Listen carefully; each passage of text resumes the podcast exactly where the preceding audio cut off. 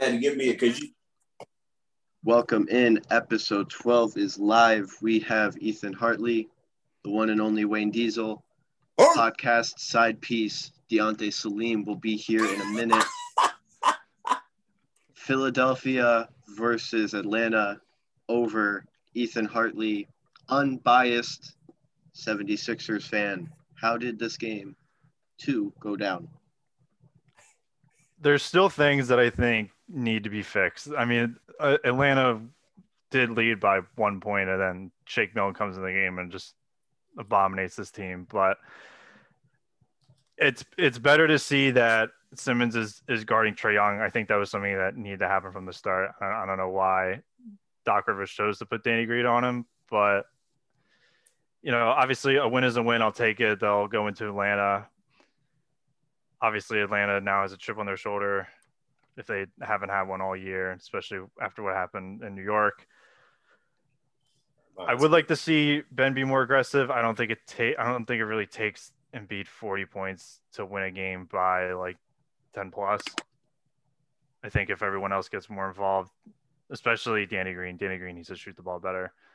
Bench was looking awful at one point. That first half bench production, that's about as worse that it worse as it can get for everybody involved. So yeah. Those are my unbiased thoughts. Wayne, the 76ers came back.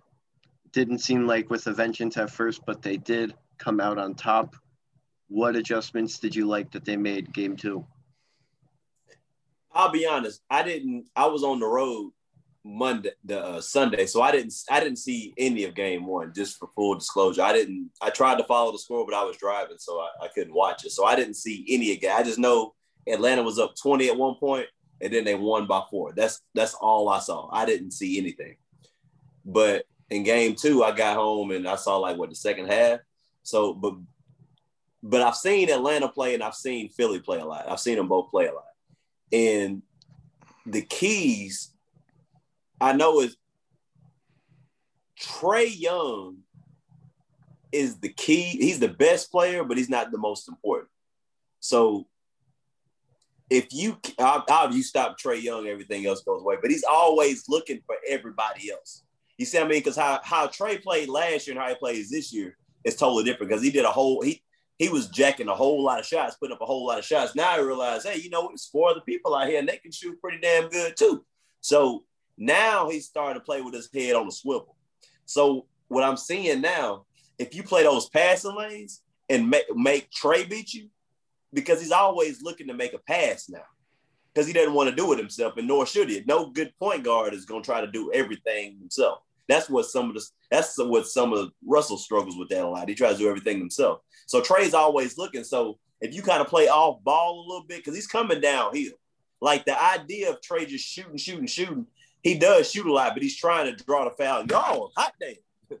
but uh, yeah. So sorry about that. Caught that. Ooh, that boy still got it. But anyway, uh, yeah. So the idea of I think you play those passing lanes, play off them a little bit, and try to keep, keep the ball away from those shooters like the Bogdanovich, the Gallinaris. You know, well, Clint is more of a rim runner, and and especially John Collins. And I think they adapt with that well. And Philly has a lot of size to deal with it. They got three people you could put in the defensive of the year conversation. That's rare. They got Ben Simmons. We know what he is. Thybulle came to life. And Joel Embiid ain't no scrub either. So you got three, and you got Danny Green, and who's still a good, he can sit in the chair for a little bit at least. So when you got four guys that can play, and by the way, you got Dwight Howard coming off the bench. You know, that's that's that's tough to deal with if you're going against that. So from an adjustment standpoint, Atlanta, uh, Philly can do a lot against Atlanta. Yeah, the big thing I think is also defending the three point line. You know, they did it well first quarter. They were up twenty to four, and I think it maybe even got bigger than that. But all of a sudden, Bogdanovich and Gallinari and Huerter come in, and they're just banging threes left and right. So that's the big thing, and that's what Atlanta really likes to rely on, and that's something that Philadelphia is going to have to clean up, and you know they have the pieces to do it, as Wayne just mentioned. Simmons, Atlanta's not going to win another game this series This they Philly's about to win four straight. Atlanta, it's been cool. Thanks for playing. Congratulations. Y'all are pretty good. Okay, fine. The the the buck stops here. Yeah, I I would have said the same thing. I think that the Hawks this series are similar to the Grizzlies against the Jazz round one. Yeah, you know, they snuck away with game one. Ja Morant is a rock star in his own right. Trae Young has had a similar effect on his reputation and perception around the league, how he's played so far in this playoffs, but they are just not where they need to be which isn't a bad thing. You know, they shouldn't have even been a playoff team come midseason. Then Nate McMillan takes over a whole different team. But they're just not they're just not at the level of Philadelphia. They're gonna Philadelphia's gonna get it right. They're gonna easily make it into the Eastern Conference Finals. And then from there we'll see. Brooklyn looks incredible. They finally got some people into Barclays. I don't know how much they had to pay them to do that but Milwaukee, it, it's like they dominated Miami, and we're like, oh, this is Giannis's year, and then he goes to Brooklyn for a couple games, and no, it, maybe it's not. Wayne, do you think Milwaukee has any sort of chance, or is Brooklyn just too good?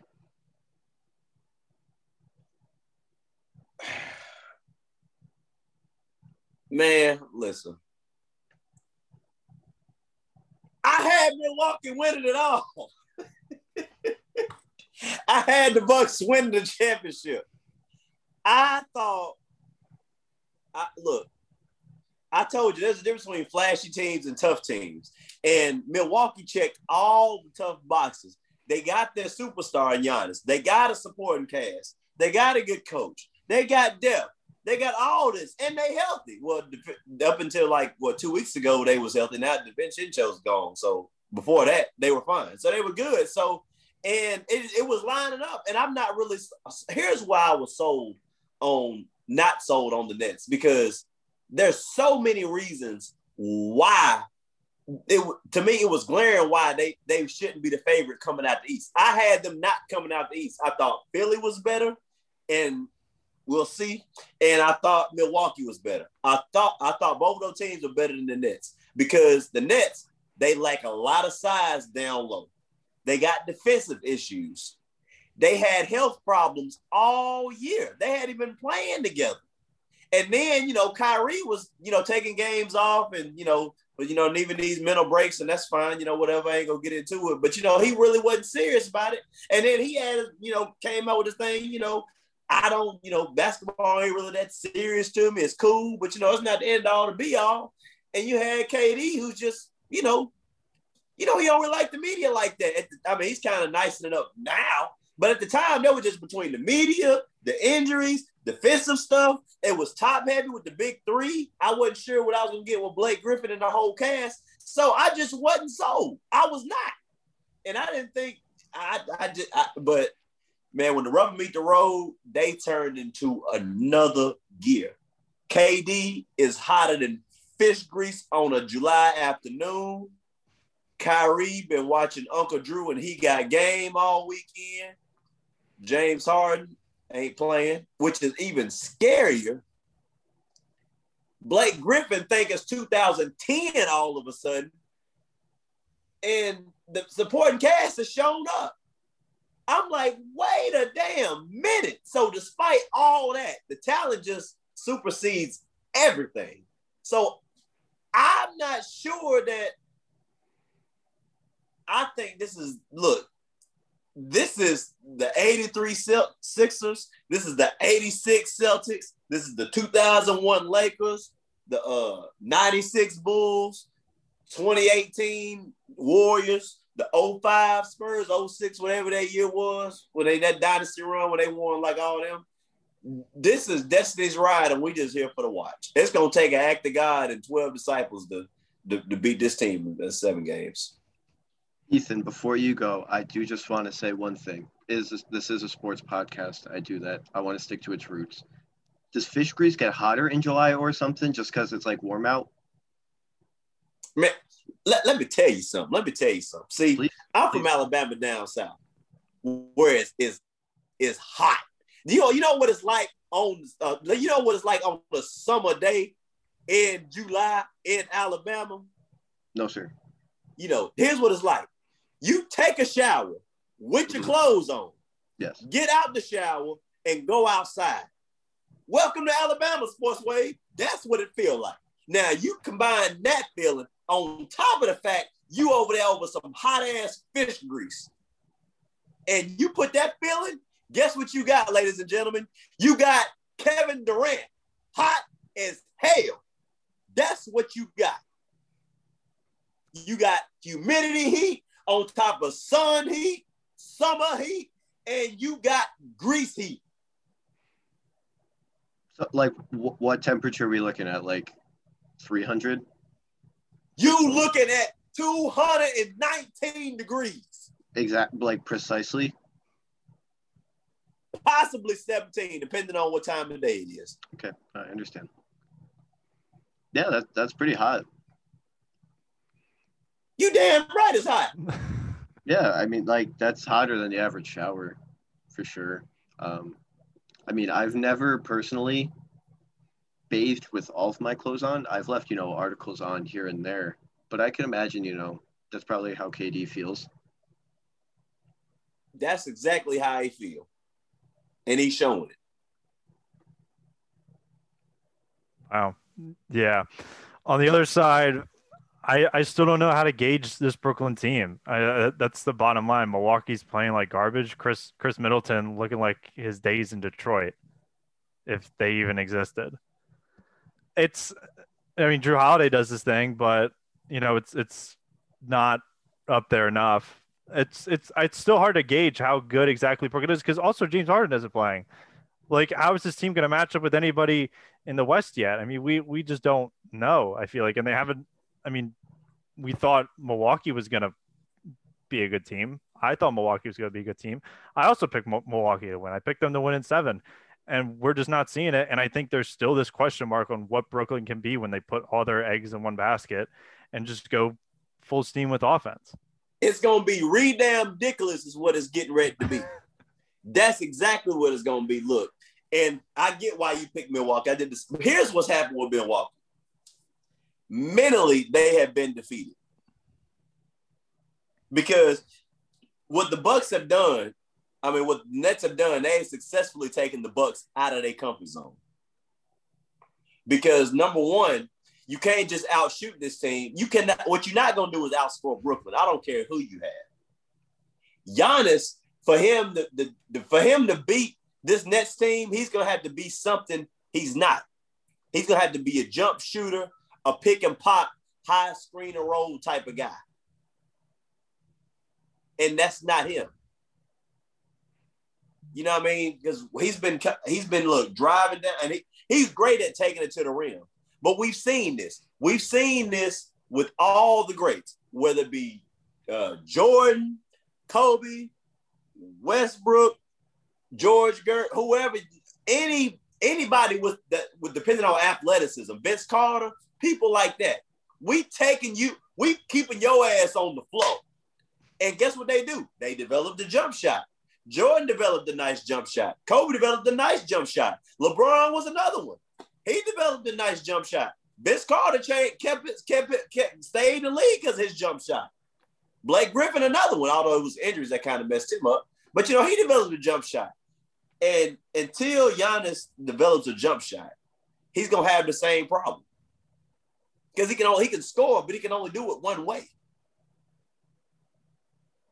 So until he takes that next level, they're only getting so far. And maybe they would have gotten a little farther, but you know, this next team exists in 2021. So what they've done, they're, they're defeated because they there's not an adjustment they can make that's going to counteract the scoring. There's nothing that can be done. There's that. There's nothing they can do. So and he, and we saw that with Budenholzer. He's on the bench and he just sitting there looking. Man, what do I do? Giannis has been mentally defeated. Jrue Holiday knows there's nothing he can do. He can't do anything with Kyrie. And by the way, James Harden's not even playing. There is nothing that can be done. They just got to sit there and deal with it. Now, what I want to see from Giannis, Giannis, let me holler at you real quick. Can I talk to Giannis real quick? Absolutely, sir. Giannis, you are my favorite player in the league, sir. I got a lot of favorite. I like I like Carmelo for a long time. That's the reason why I started pulling for the Knicks. You know, I like Carmelo. You know how I found big baller brand, LeBron, cool. But Giannis is my favorite guy. Now, Giannis, I understand you are outmatched. I understand there's obstacles in front of you. I understand if you feel like this is a task too tall for you or anybody else to take care of. I get all of that. I understand you know there's limitations to your game. I get that. But if you gonna go out, you got to go out swinging. You got to go out slamming, jamming, hitting them in the face. I'm talking about put your foot on their throat and you do not let go till the eyes roll in the back of their head. You are still 6'11. I know one guy can't beat a team. I know you can't outscore Brooklyn by yourself. I understand that, but you got to give it everything you got with all your heart and your soul. Look at Damian Lillard. Nobody burns up Damian because he gives it everything he got. But all the criticism Westbrook gets, Westbrook, he's out every year in the playoffs, gives it everything he has. But when you lose, what happens? It's six points here, nine points there. Defeat, sad, puppy dog, eyes, face. No, sir, that is not how you go out. You got to go out like uh, Queen Latifah and set it off. You got to go out guns blazing. You got to go out with authority, with vengeance. You got to let them know that, hey, you might beat us. You may be a better team, but you will remember the day you played Giannis, a two-time MVP and a defensive player of the year. You got to remind them of that. You got to put your foot on this game, even if you can't beat them. That's okay. But you let them know that they played you and they felt it. Couple of things, real quick. One, ready to run through a wall right now. Two, I'm not familiar with the film you referenced.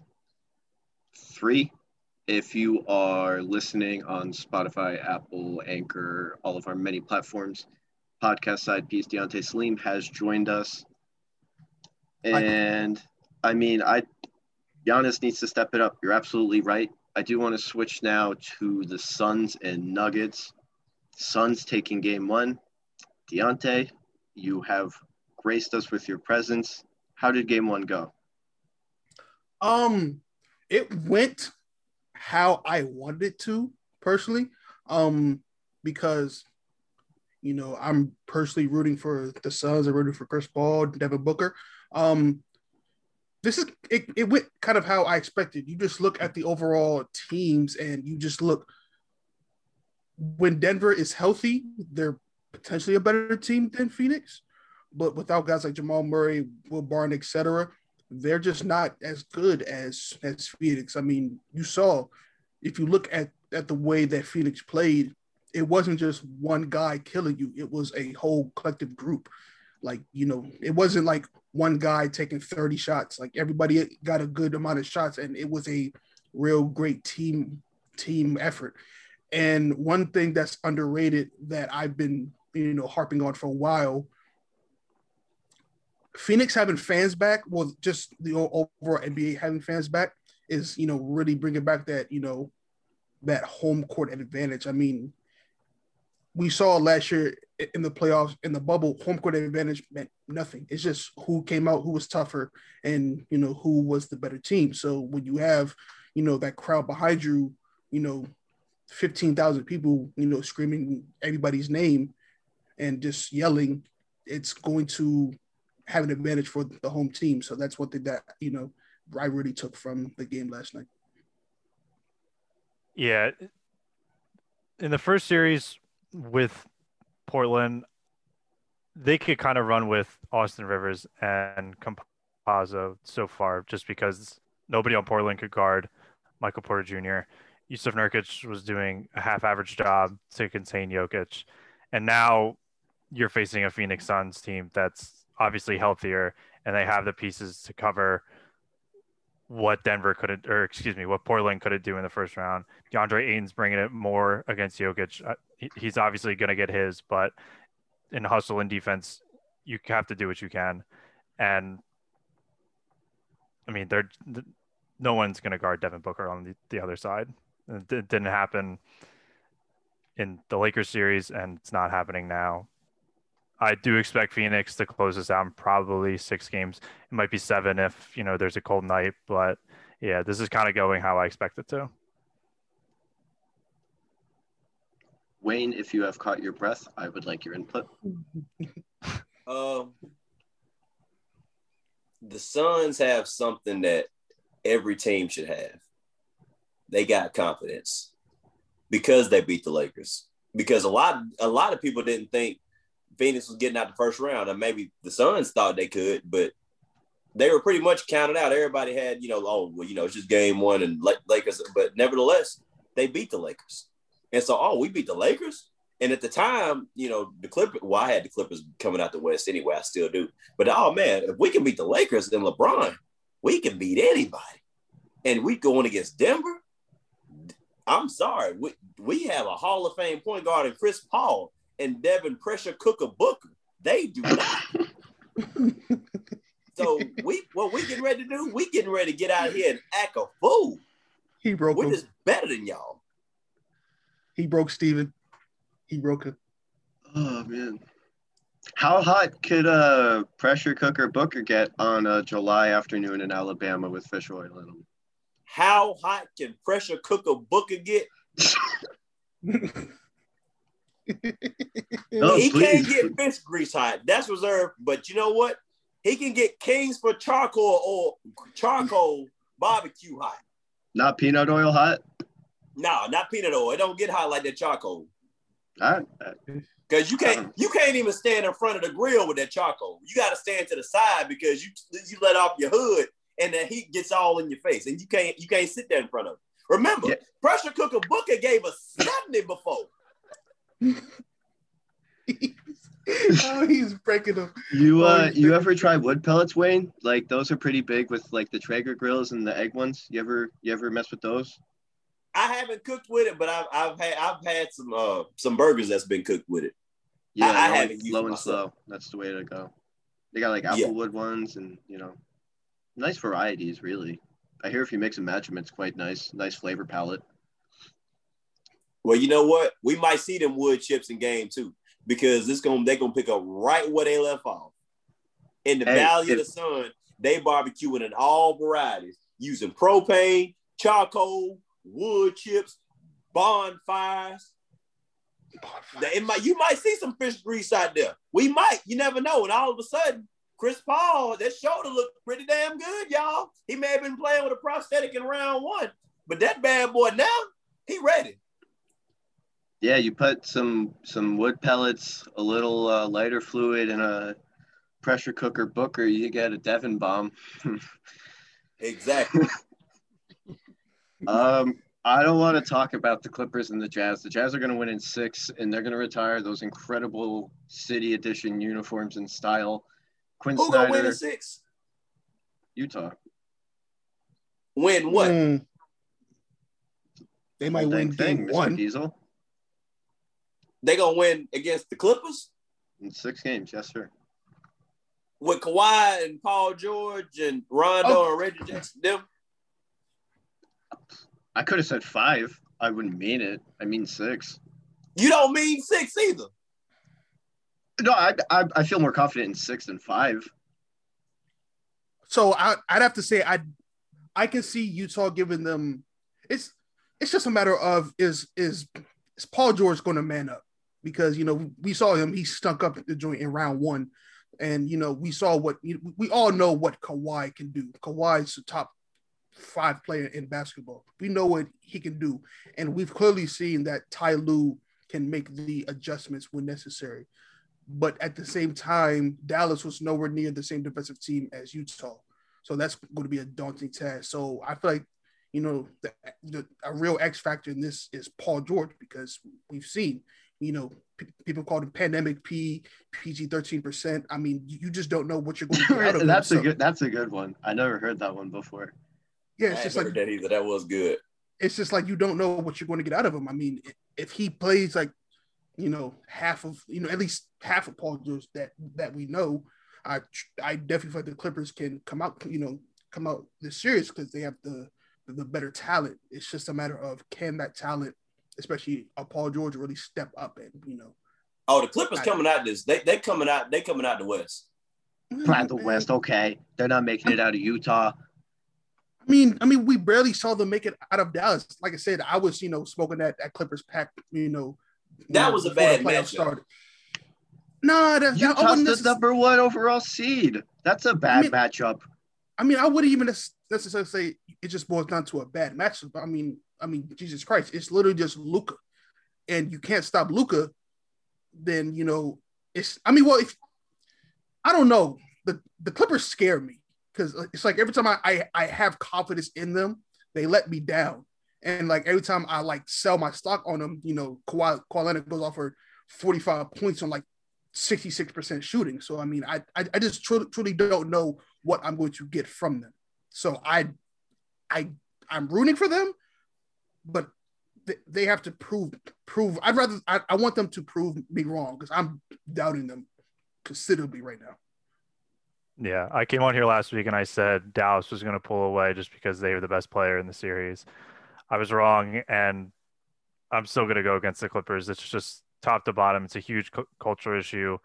It's it's the same crap every year, and you're not going to shake it until you sell the entire team. And as long as they continue to run with it, at some point it's going to fade out. They barely escaped the series, and Utah is just better top to bottom. The might be six games. Uh oh, Wayne Diesel's about to unload a pressure cooker. Booker, go ahead. Gotta fire, fire off some of the wood pellets. So, so y'all really sold on the Jazz come out just coming out. It's okay. It's not even that we're like sold on the Jazz. The Clippers give us no reason to believe in them, and Ty Lue is like not the guy.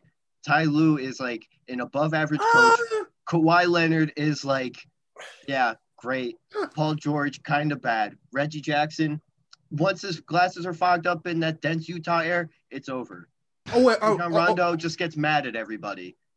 oh, okay, wait, wait. So I just let me get just a quick thought from somebody who who I feel like true has, has gotten a whole year of knowing what he is.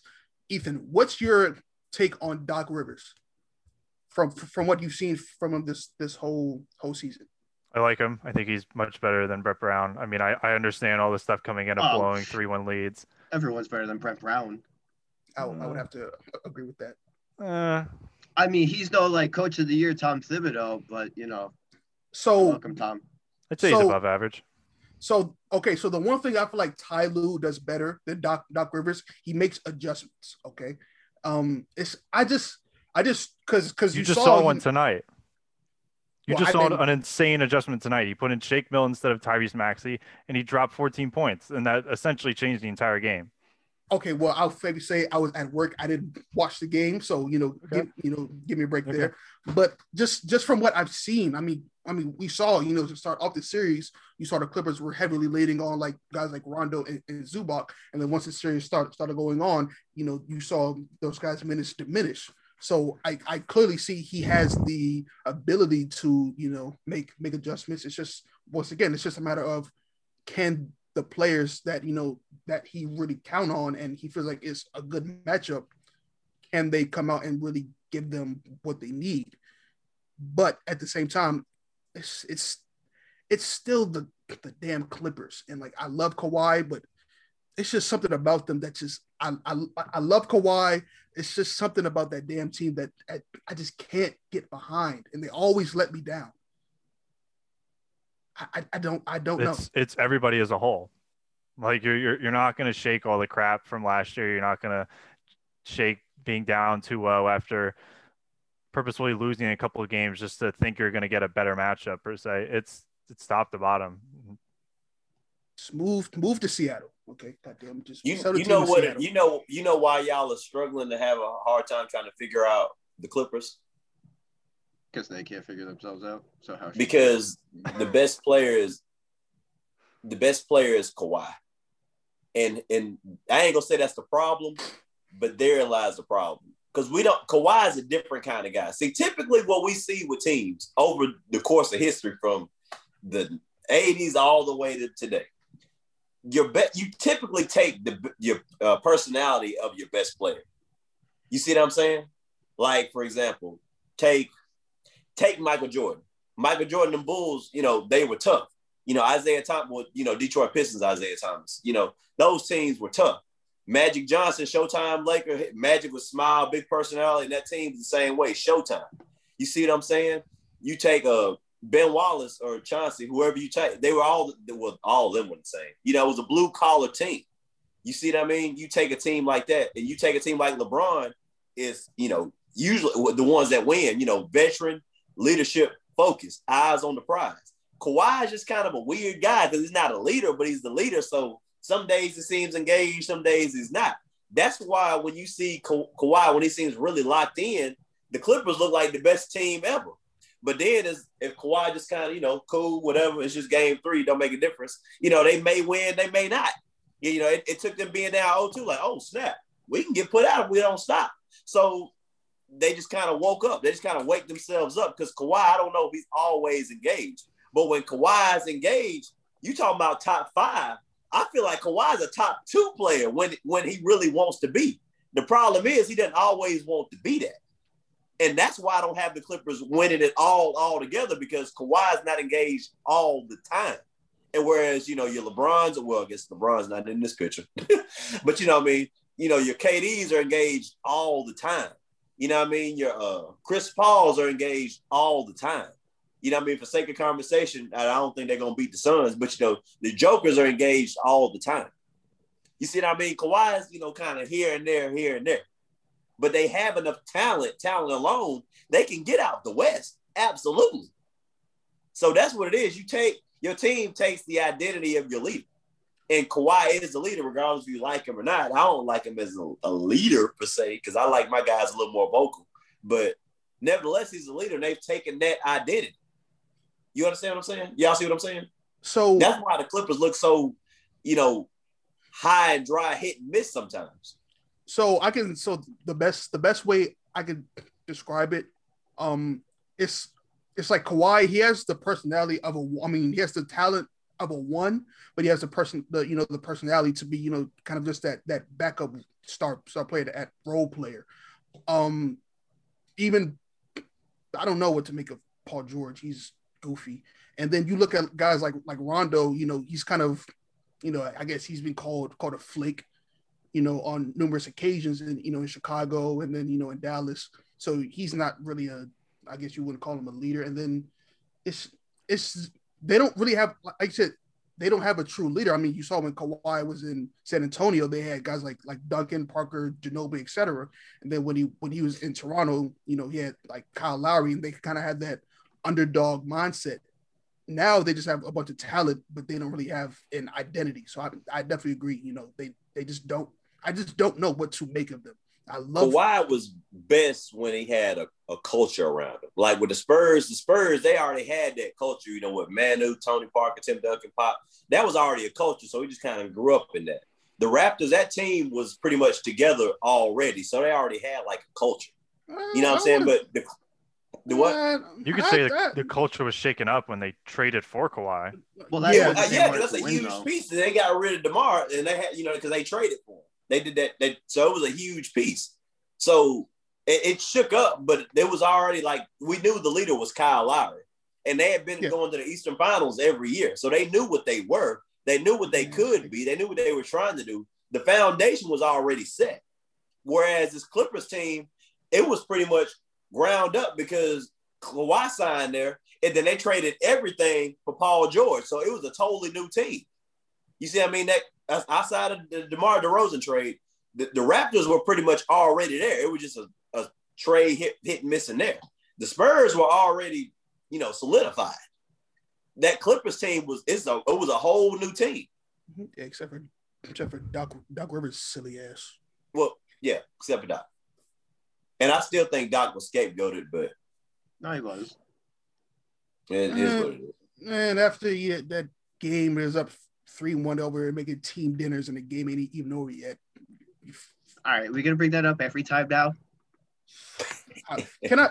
Can I? Can I? Can I curse here? Just, just for no. Yeah. Yeah, go ahead. We only got like 30 seconds left though, but yeah. This fucking goofy ass, goofy ass, bald head Doc Rivers. What are you making dinners for when game ain't even over? You, f- you fucking idiot. I Can't stand that guy, man. Yeah, all right. Alright. So cool. You hear that Doc Rivers, the Wizards fan, doesn't agree with what you're doing. Nice.